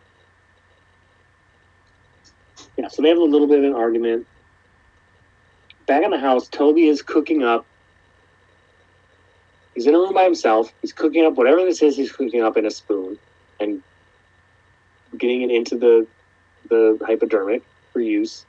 And he hears from outside Kimberly calling, you know, and sort of banging on the door. Let me in. The door's locked. Please let me in. Which tells you that yeah, these demons can't come through locked doors. Okay, I believe you for now. But he opens the door and it's not Kimberly at all. It's Freddy mimicking Kimberly's voice. fooled you. which is not the most original thing, but I always like it. I always like it in movies. For some reason, there's something about an entity or a monster or something like the bear in Annihilation mimicking human voice to trick you. Like, there's something about that that will always get me. Wait, they did do that in Evil Dead as well. Now that I think about it. Uh, yeah. Yeah, you're right. There's no getting around Although, although isn't the whole you can't come into the locked door thing of vampire? You know, Well, they vamp- vampires can't come in, depending on what folklore you're listening to. Vampires can't come in unless they're invited in. I don't know. It just I don't know. It just still seems odd they went with that weakness something. Well, and it turns out we'll get to it, but it turns out to kind of not matter. Maybe for the lesser demons it matters, but for Beelzebub it doesn't because she inexplicably opens this basement door on her own very soon, which I don't, which throws the whole locked door thing out the window. I don't know. We'll get to it. I don't understand it. Um, here's the only moment where Tara's deafness um, causes any sort of problem at all. She's sitting there looking through the book, trying to figure out, you know, and in the other room, possessed Freddy is attacking Toby. Got him down, he's choking him, about to do the possession, and she can't hear it. But that's the only moment in the movie where that sort of cliche or thing happens. Um, and then I think it's well, Josh come Josh comes in then. Josh and Erin come in. They each have rifles and see what's happening. Um, but they're hesitant to shoot because it's their friend Freddy. But they don't have to because Tara has seen. Well, she saw Josh and Erin running. She has grabbed the hypodermic and she uses it on Freddy. I should mention, Erin did try to fire the gun, but didn't go off. And at first, I thought that, um, you know, demons uh, affect right. the gun. Right. Yeah, that pays off kind of later too. Yeah. I didn't notice that either. You're catching all kinds of stuff, man. Yeah. Um, but yeah, so now they have now they really have a problem because Toby is unconscious after being choked out by Freddy, and they have wasted the only shot of this knockout juice they had on Freddy, and Toby's not awake to make more. So now what do we do? That plan is shot. Yeah. So Josh orders the girls to lock him in the basement. Like, I'm going down there. I don't know what his plan is, other than I guess his plan is to go and shoot Grace because what else is there left to do? Um, yes. but I don't want to risk her escaping the basement and getting at my sister and my girlfriend. So I'm going down there with a gun. Whatever happens, whatever you hear, don't open that door. You know, one way or another. Like Grace, either Grace or I, one of us isn't leaving this basement, or hopefully neither of us. Um, the girls don't like this plan, of course, um, I guess we'll come to learn for very different reasons. Tara, because she loves her boyfriend and she doesn't want him to die. Um, Yeah. Erin, in the moment, it seems as if it's because you're my brother and I love you and I don't want you to die. But as we'll come to find out, it's probably more that he does. She doesn't want him to go down and shoot Grace. And she does touch the doorknob when she just races to it as soon as he gets down. Like she has her hand on the doorknob as she's crying, but there's a payoff to that. See, and I rewound to look because I thought, did, I thought, did I miss a scene where this door got unlocked? And as far as I could tell, the last person to touch that door wasn't Erin; it was Tara. But I could be wrong. I must be wrong because otherwise it doesn't make any sense.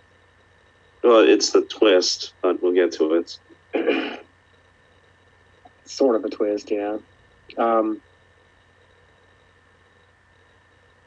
now we're back at the intro because the two girls hiding in the closet are Erin and Tara. They're hiding in In the closet, res. and they are hearing. Well, Grace gets out of the basement. She just opens the door, and that was my confusion. Was like, okay, the door was locked, so the demons can't go through locked doors. Thing doesn't mean anything, but I suppose I missed. It's possible that secretly Erin has unlocked the basement so that Grace can get out. We don't Yeah, know what but- hap- We don't see what happened to Brandon, do we? No, she, he's just with the other bodies. Yeah, because we don't hear a gunshot or anything, so we don't know. We just know that the basement door opens and it's Grace that comes out. So we can assume maybe that Brandon is either dead or possessed. We don't know. But so the girls And. GB is probably thinking, well, that was easy. You know, when opening the door. Well, and we'll also come to find out why we didn't hear a gunshot. Yeah. And we'll come back to that. See, this every time I think there's a plot hole, they covered it. I don't know. Yeah. This might be a kind of a great movie. Maybe. um, I mean, I'm kind of reevaluating it as we speak. that happens sometimes. That's happened to me on this show before.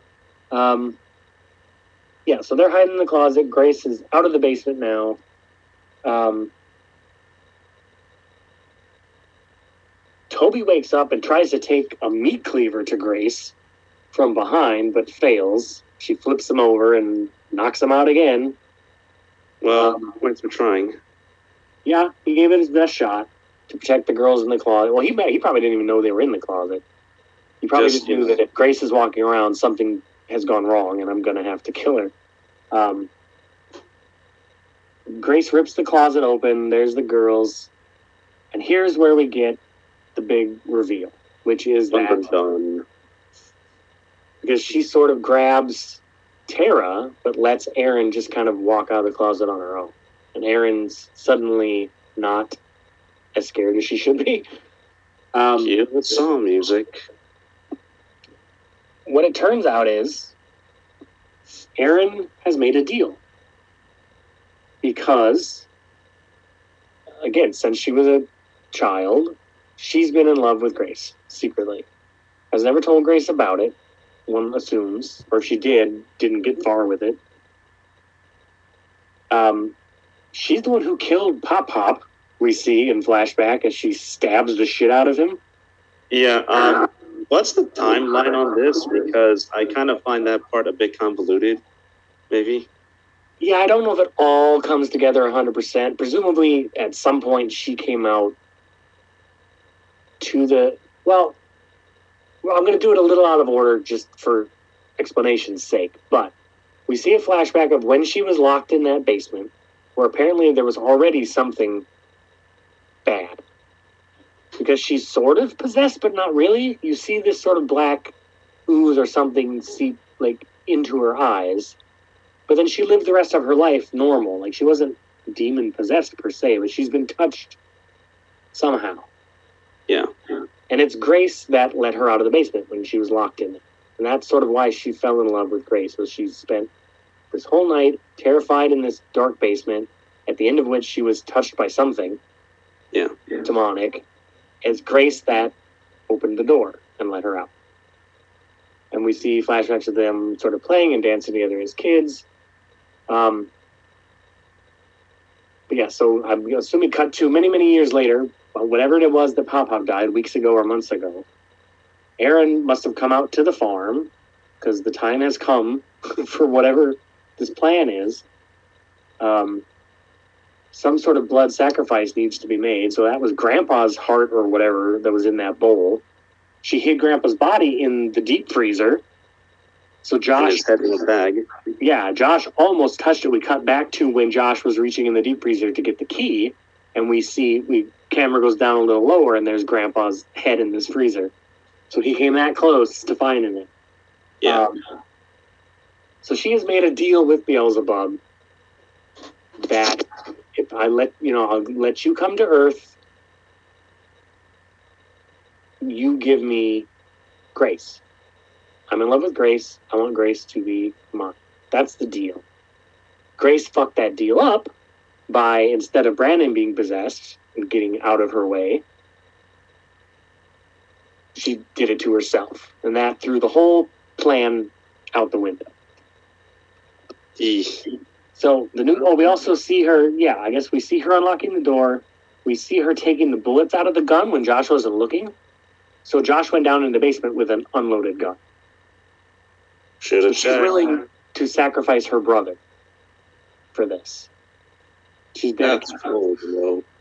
That's love. for Grace, I mean. Not for your brother. Um so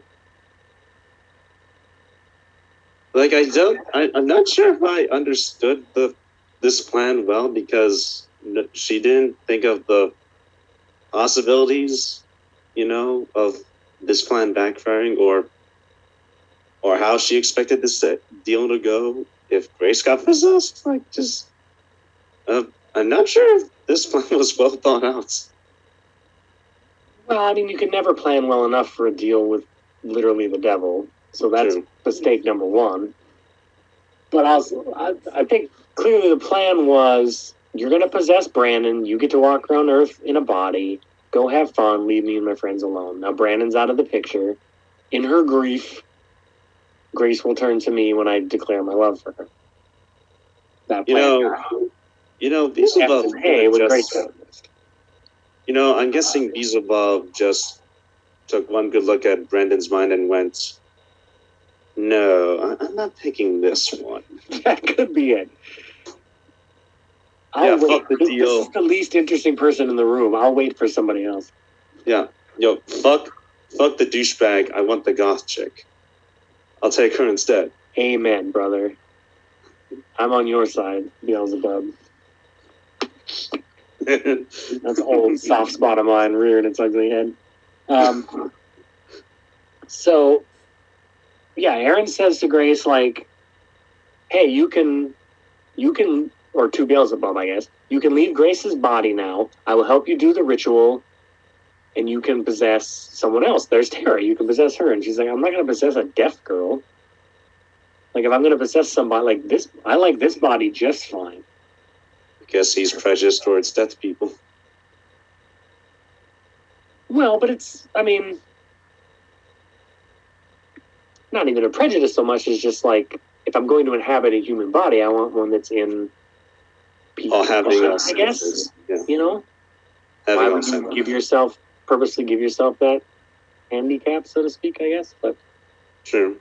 so, Although that didn't seem to bother the ghosts in Insidious Chapter 3. You know, with possessing a handicapped girl. just three. I get those so mixed up. Between The Conjuring and Insidious and Sinister, I know, they're they're kind of. The first They're two so- are made by the same guy. they're so, So- interchangeable in my head to the fact to the point that I've rented The Conjuring 3 three times thinking, "Oh, this is the one I haven't seen." And I get 20 minutes in and I go, "Shit, this is the one I've seen." because they all are kind of the same movie to me in my head. The same structure. I know. Um so Erin runs out of the house. I don't know what exactly her plan is here. I think now that she understands that, like, oh, Beelzebub is not looking to give Grace's body up. She's Yeah. looking to just kill me. Like the plan is, the deal is over. I'm, I've gotten screwed out of this deal. So she runs, hides in the barn. It's kind of a Saul tactic to be like, no, you're going to give me. Gra- I'm not going to read this incantation for you. That will that will drop the force field so that you can leave, unless you give me grace like you promised.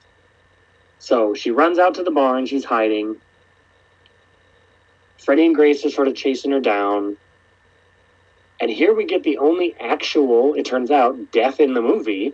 Which that uh, that surprised me. It's very surprising that by the end of this movie, there is one dead body. Well, counting Pop Pop 2. Well, it's certainly not going to get on kill count any anytime soon. No, because you assume that Kimberly is dead. You assume that Josh is dead. You assume that Brandon is dead.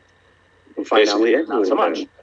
But Grace jumps down off this barn and grabs Erin and puts her eyes out with her fingers, like just It's an off-screen kill too, technically. yeah. You see it from the back, but then we cut back to the front to see her sort of empty eye sockets, and Yeah. just drops her on the ground. And whoops, Erin's dead. That's the end of that. So now what Well, we? they, well, they go after the death girl. At least she uh, can speak, if barely. You know, since you know since it's she mostly does the sign language. Because they do literally, they did say just they do just go, fuck it, get the death girl. Yeah, who has Tara has run, we think, and this is a pretty cool reveal. I feel she's such a Yeah, good final girl. That uh, that I have to give it props to as well. So we we see her at the force field banging on it, like you know, and sort of calling for help as best she can. She's not completely mute, like she had sound not, but she's not to the Yeah. level of like a Marlee Matlin or something. You know, Yeah. like she, you can sort of hear her kind of Yeah, that's yeah, that's making why. sounds that sound like words, kind of. Yeah. She's calling for help as best she can at at the uh, force field and banging on it. Um, but possessed Freddy comes up behind her, so she kind of puts her hands up, like, "Okay, I, caught me. I give up." And starts walking back into the yard, and then Boom. turns the tables on. Waits for Grace and Freddy to both be close to her, and starts doing the incantation in sign language. And Grace is laughing at her, like, "What the fuck are you doing?"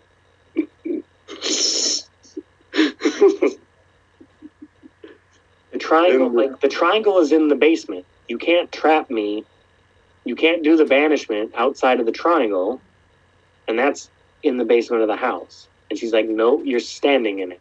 Because I kind of I kind of wish Tara said, "Oh yeah," before they just before they just realize they're fucked. well, she signs to him. She says, "You're standing in it."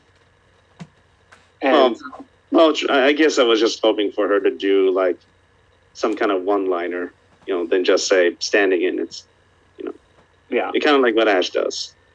sure. So now we cut to a bit of tiny bit of a flashback, just back a couple minutes, while they were chasing, while possessed Grace and possessed Freddy were chasing Erin around the barn. Tara was busy. Tara grabbed a can of gasoline and drew a triangle in the yard. Which that's that's clever. That's that's actually a well placed uh, clever twist. And because she has the incantation memorized with her photographic memory, Yeah. she does it to them in sign language while they're standing in the triangle and banishes the demons. Well, The- she, the lights the, she lights the triangle on fire. Yeah. Leaving scorch marks, technically. Yeah. Um, yeah, so they were standing in the triangle and didn't even know it. We didn't know it either until we get like an aerial shot Yeah. to see that they are Uh, standing inside the triangle. Uh, I will point out this. Uh, how come the demons didn't smell the smoke? Because there would have to be some smoke, right? Just they showed the smoke. You'd Yeah, think I they would smell this. But they probably also a they probably very much underestimated Tara, which is a mistake.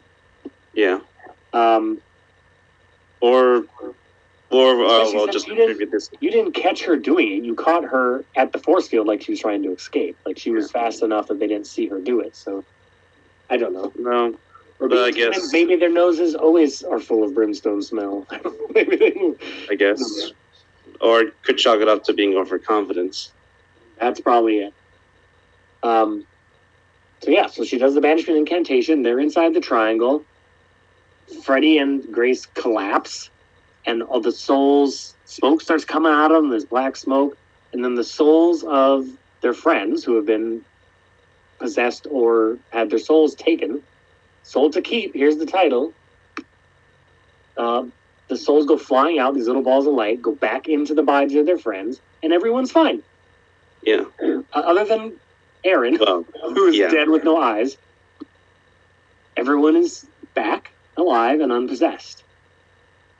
Well, um, certainly not how Night of the Demons ended. Because No. everyone, because everyone who got possessed died with no way out. So it's it's it's doing its own thing for once. So, Um, so these people are extremely lucky they didn't end up like them, like them. yeah. Now here here's Or the Deadites. Now that I think about it.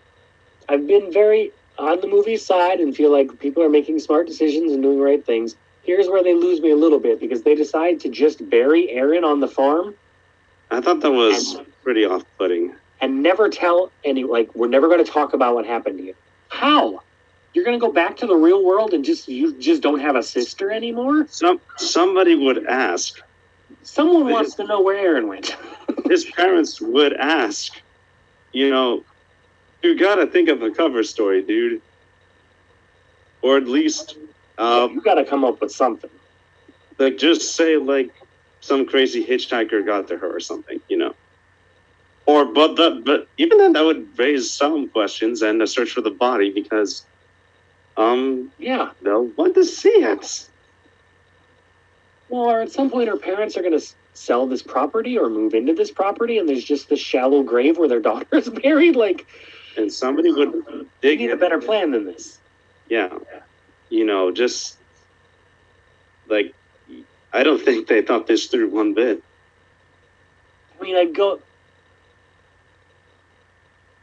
I mean, what are I guess what are your other? I guess it's sort of protecting the group because what's your other option? You call the police. When the police get there, they're going to want to know, hey, who poked out this girl's eyes? And they're not going to have a good answer for that. No? without handing Grace over to the police when she didn't really even do it. Plus, and you don't, they don't know this, but Pop Pop's in the freezer. like you have two bodies to explain. So I guess looking at it from that way, as as far as protecting Grace and the rest of the group, I kind of get it. But I, there's just there's no way you're going to be able to just go on with your life, and no one's going to ask you where your sister went. Yeah, there's there's no way out of this. I think I think either way, based on all this, they're totally fucked. Just you know, not by demons, by just you know, the um, just by the sheer fact that people will ask, and they're going to think the opposites.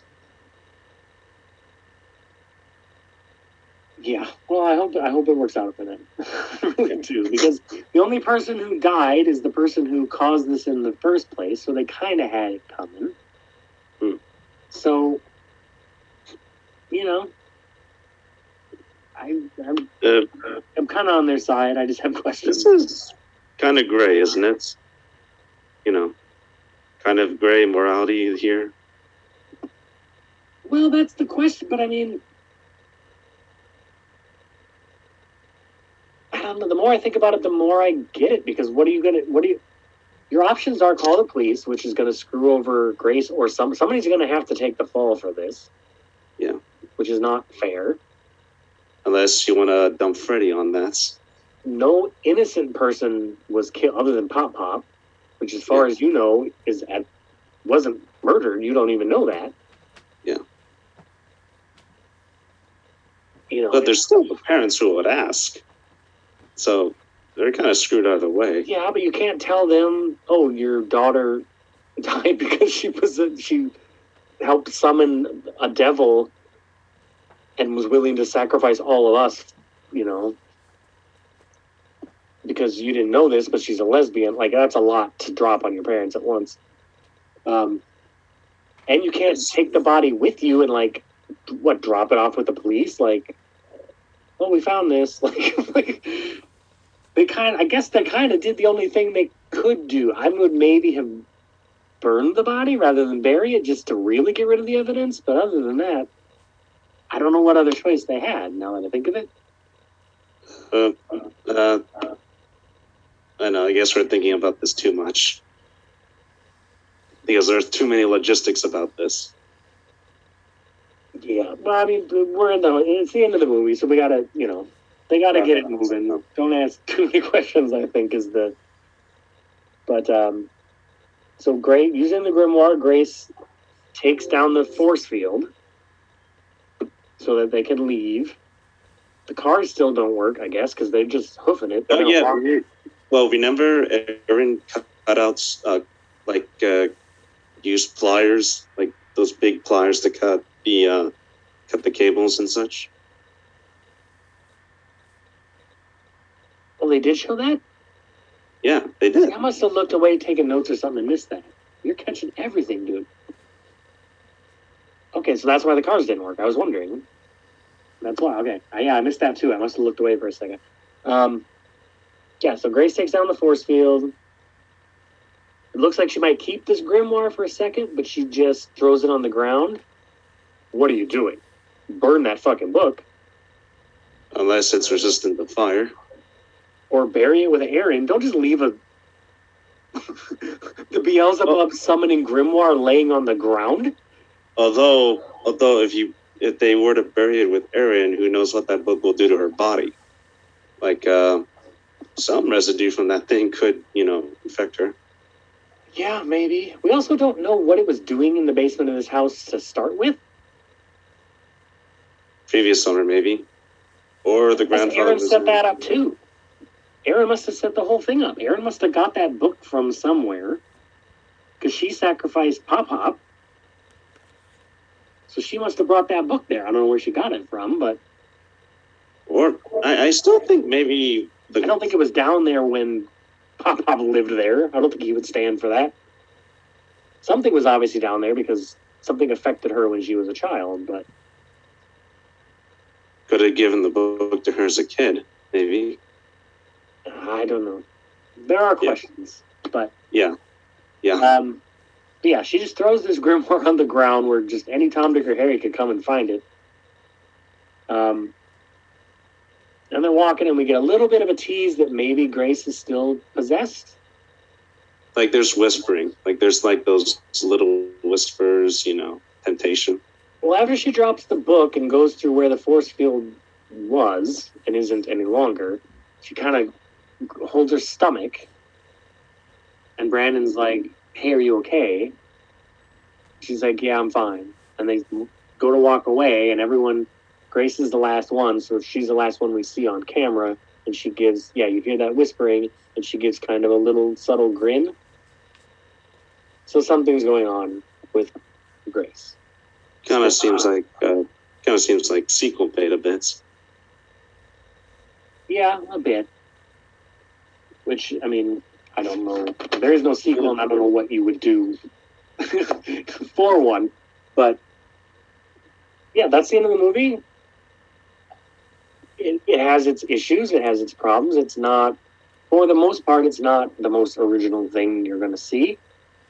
But for the budget, for the level of movie this is, I was pleasantly surprised and especially with all of the the way that it handled the friends and the deafness and the sign language and all of that, I gotta kind of give it a, a thumbs up and a recommend. I think it's worth watching for the good things about it.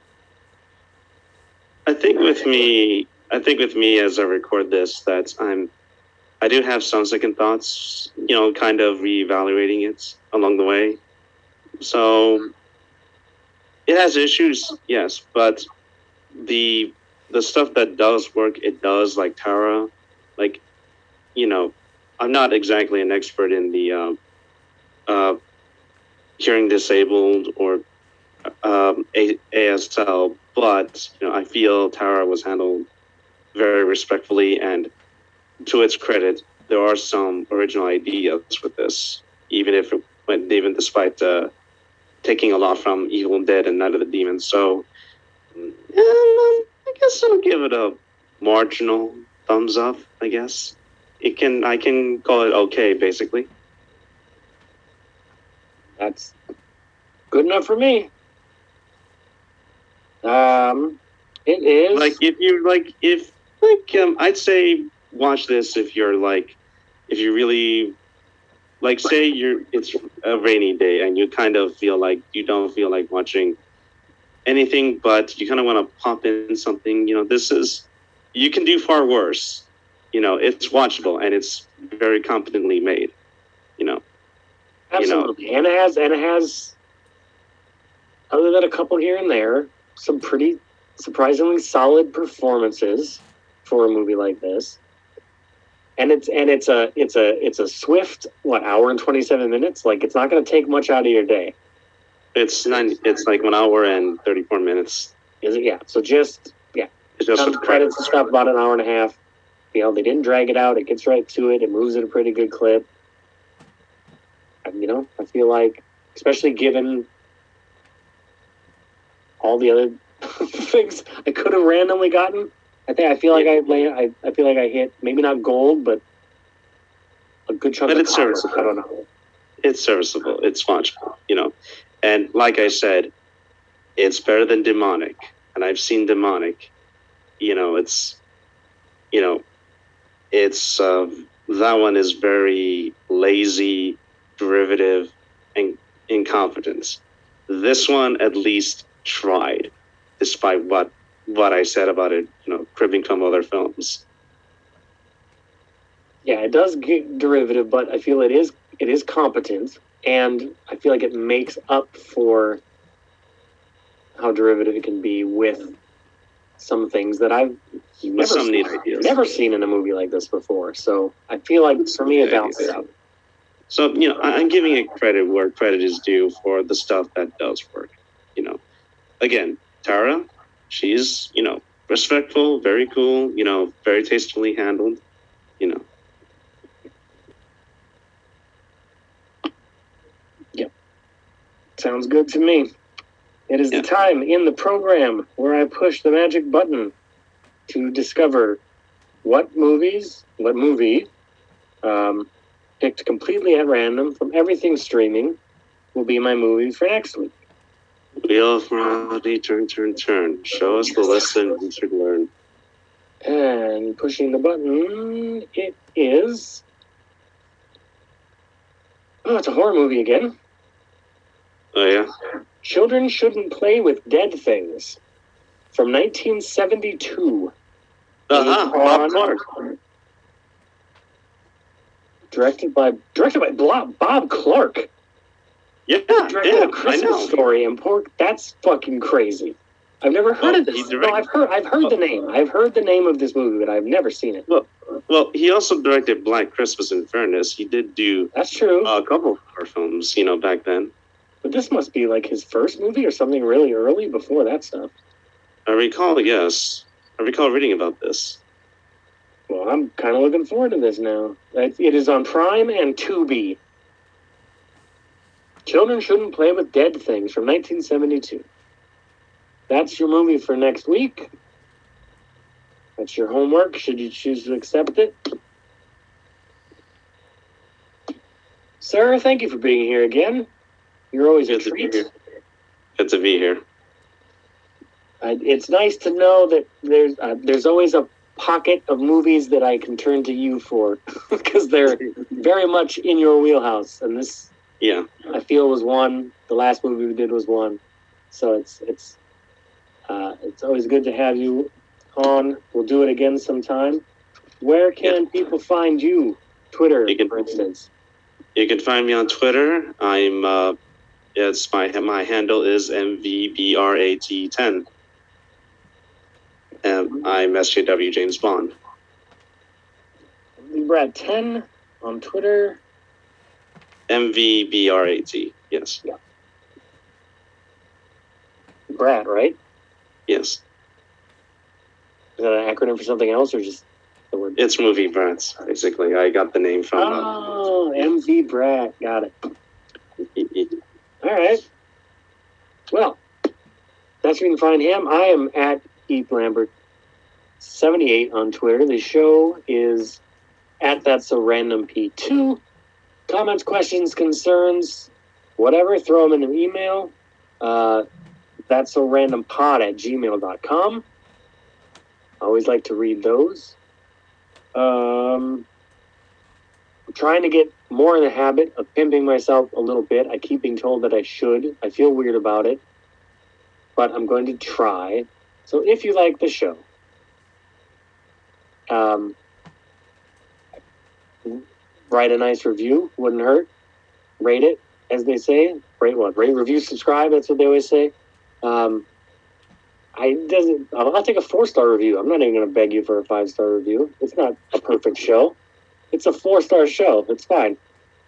But um, fun to I guess, I guess they say that will bring more attention my way, and I don't. It's not that I need attention, but I would, I, you know, I wouldn't mind growing the listenership of the show. It has been slowly but surely, and uh, I'd like to keep on that trajectory. So do Yeah. that if you want. Otherwise, just keep enjoying the show. Hopefully, um, that will do it for this week.